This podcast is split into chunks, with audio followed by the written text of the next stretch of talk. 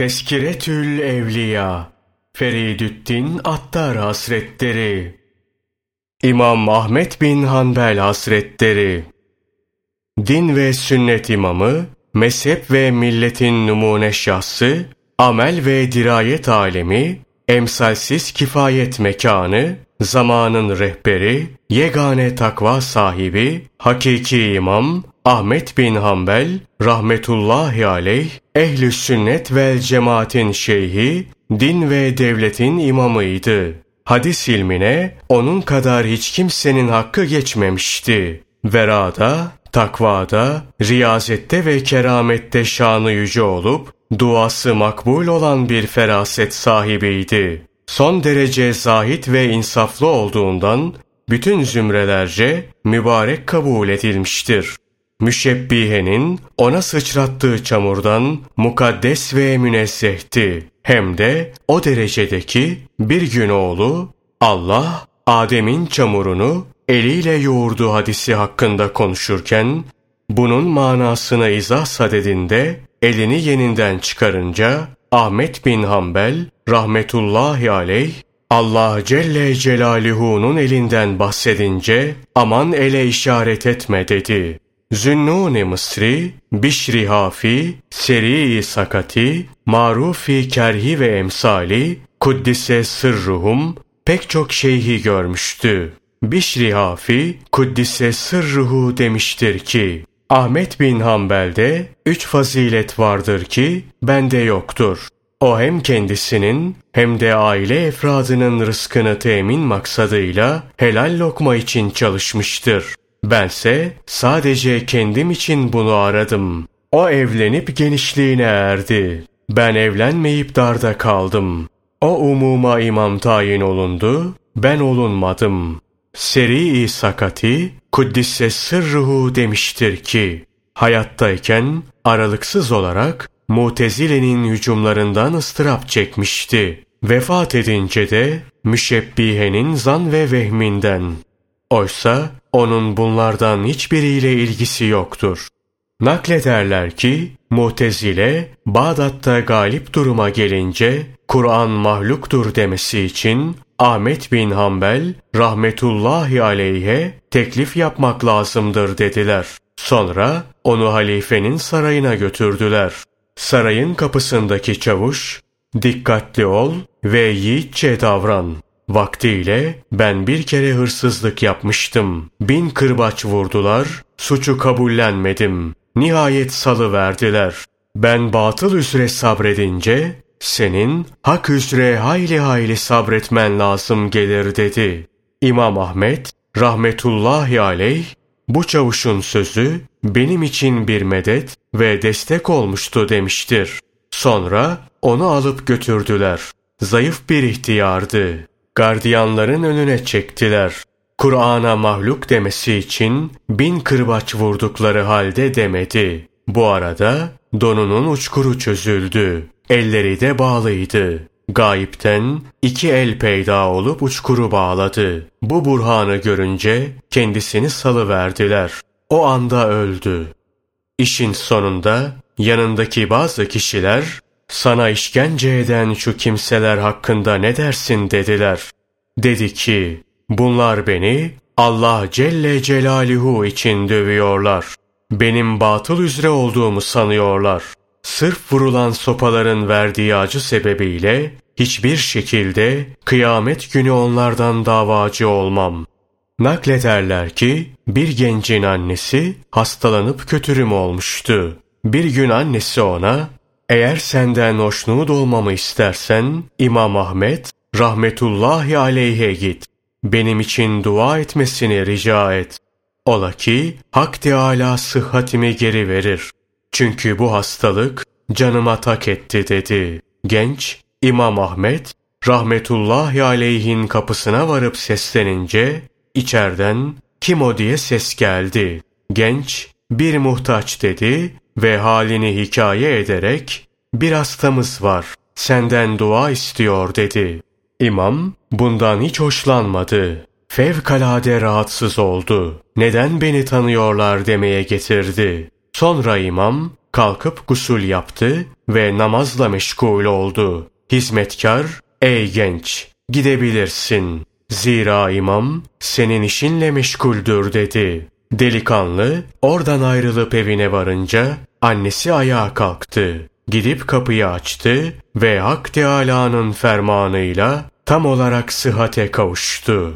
Naklederler ki bir kere bir suyun kenarında abdest alıyordu. Başka biri de onun yukarı tarafında abdest almaktaydı. Bu adam imama saygısından kalktı, aşağı tarafa indi ve orada abdest aldı. Bu zat vefat edince onu rüyada gören bir şahıs, aziz ve celil olan Allah sana ne yaptı dedi. Şöyle cevap verdi. Abdest alırken imama göstermiş olduğum saygı sebebiyle beni rahmetine nail kıldı. Şöyle dediği nakledilir. Bir kere tek başıma çölde yol alıyordum. Yolumu kaybettim. Bir köşeye çekilip oturmuş bir bedevi gördüm. Varıp yol sorayım dedim. Varıp sordum. Şüphe ve zanla gitme dedi. Galiba aç kalmış deyip yanımda bulunan bir parça ekmeği ona verdim. Adam afalladı ve Ey Ahmet sen kim oluyorsun ki hem Allah'ın evine gidiyorsun hem yüce Allah'tan rızkın ulaştırılmasına razı olmuyorsun. Böyle yaparsan işte yolunu öyle kaybedersin dedi. Ahmet bin Hanbel rahmetullahi aleyh bunun üzerine gönlüme kıskançlık ateşi düştü ve ilahi köşede bucakta gizli kalmış o kadar kulların vardır ki şayet Allah Teala'ya yemin verseler onların yüzü suyu hürmetine yerler ve dağlar tümüyle altın haline gelir dedim. Dikkat edince bütün toprakları ve dağları altın olarak gördüm. Kendimden geçtim. Hatiften bir ses geldi. Niçin gönlünü muhafaza etmiyorsun? Ey Ahmet! O öyle bir kulumuzdur ki, isterse yeri göğe çarpar, göğü yerin dibine geçiririz. Onu sana bir kereye mahsus olarak gösterdik.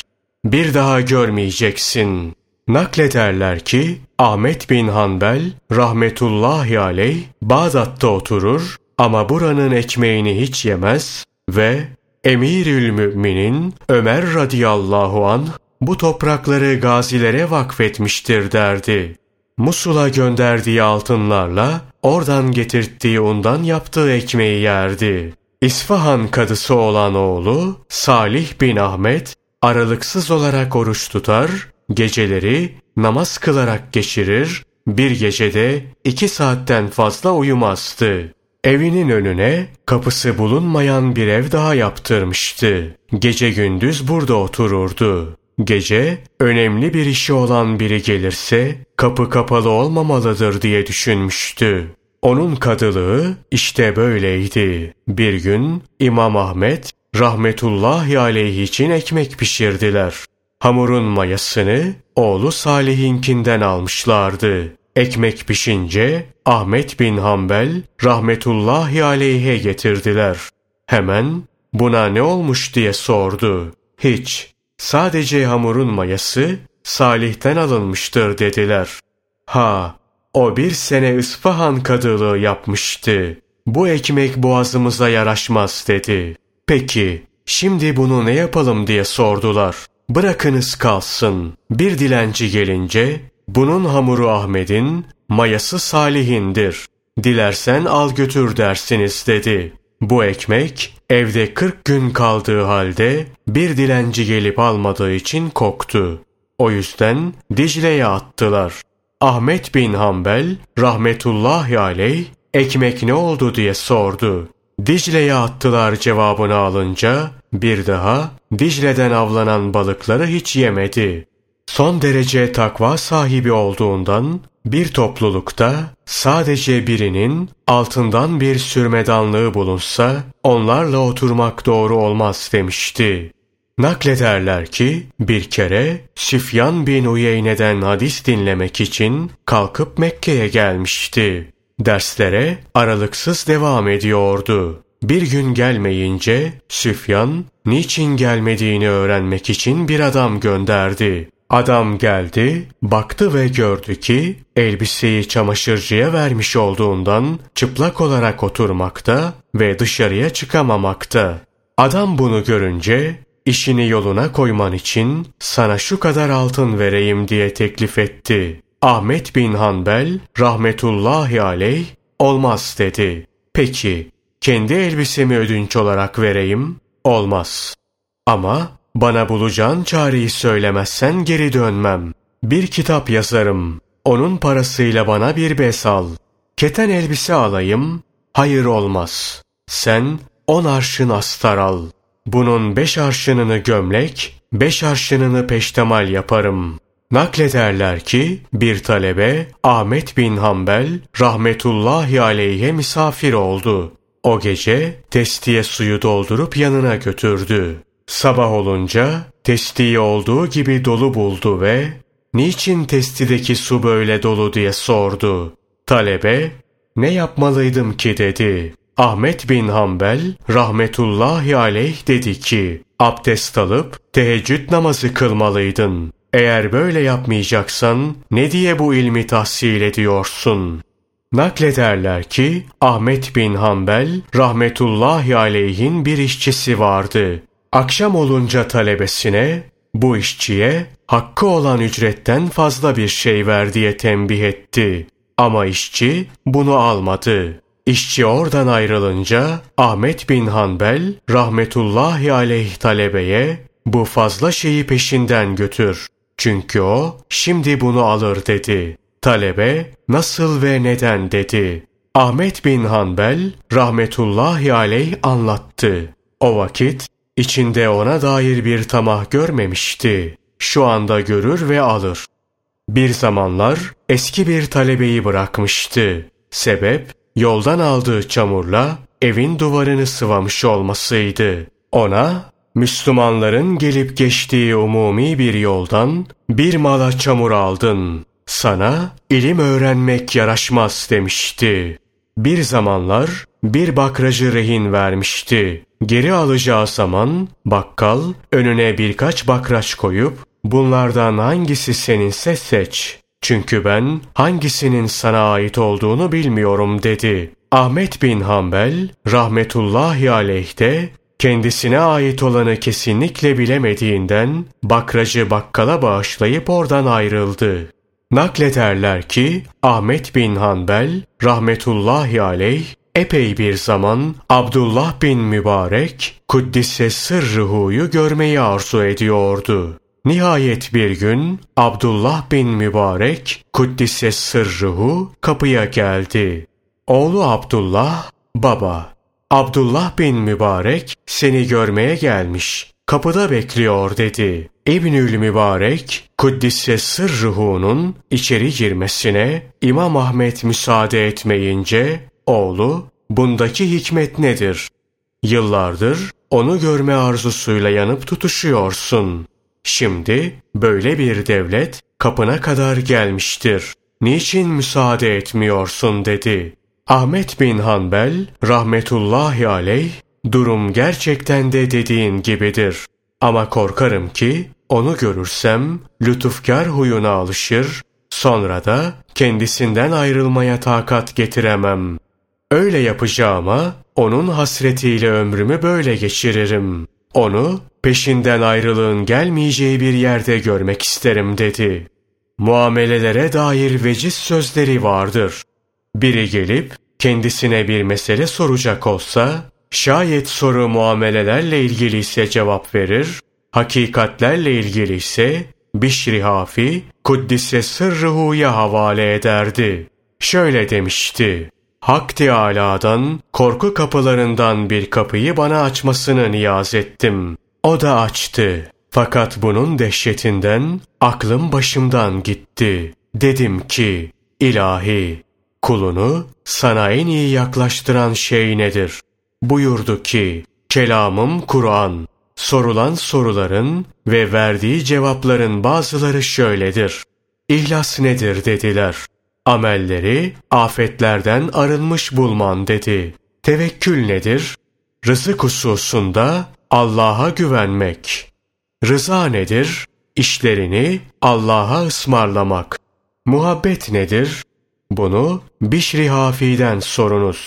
O hayatta olduğu sürece ben bu soruya cevap vermem. Zühd nedir? Üç türlü zühd vardır. Haram olan şeyleri terk etmek avamın, helalin fazlasını terk etmek havassın, insanı haktan alıkoyan her şeyi terk etmek ariflerin zühtüdür.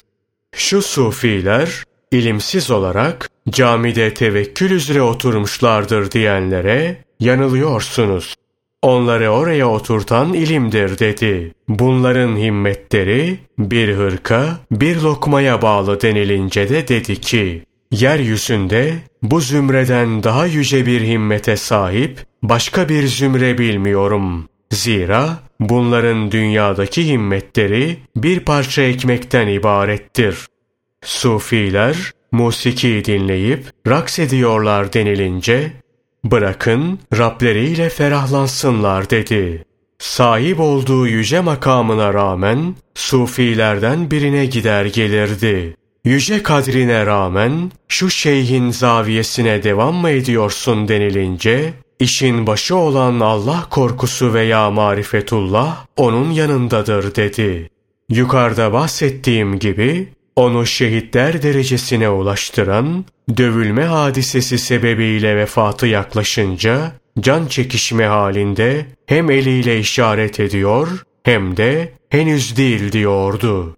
Oğlu, babacığım bu ne haldir deyince dedi ki, henüz tehlikeyi atlatamadık. Cevaba ne mahal var? Duayla medet eyle, destek ol.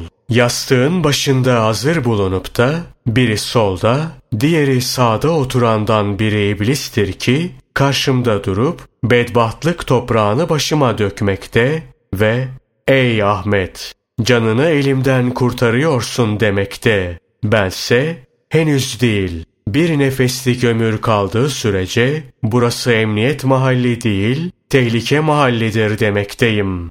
Vefat edip cenazesi kaldırılınca Kuşlar gelerek kendilerini onun cenazesine çarptılar. Hatta o gün 42 bin mecusi, Yahudi ve Hristiyan Müslüman olmuş, zünnarlarını kesmiş ve naralar atarak La ilahe illallah demişlerdi.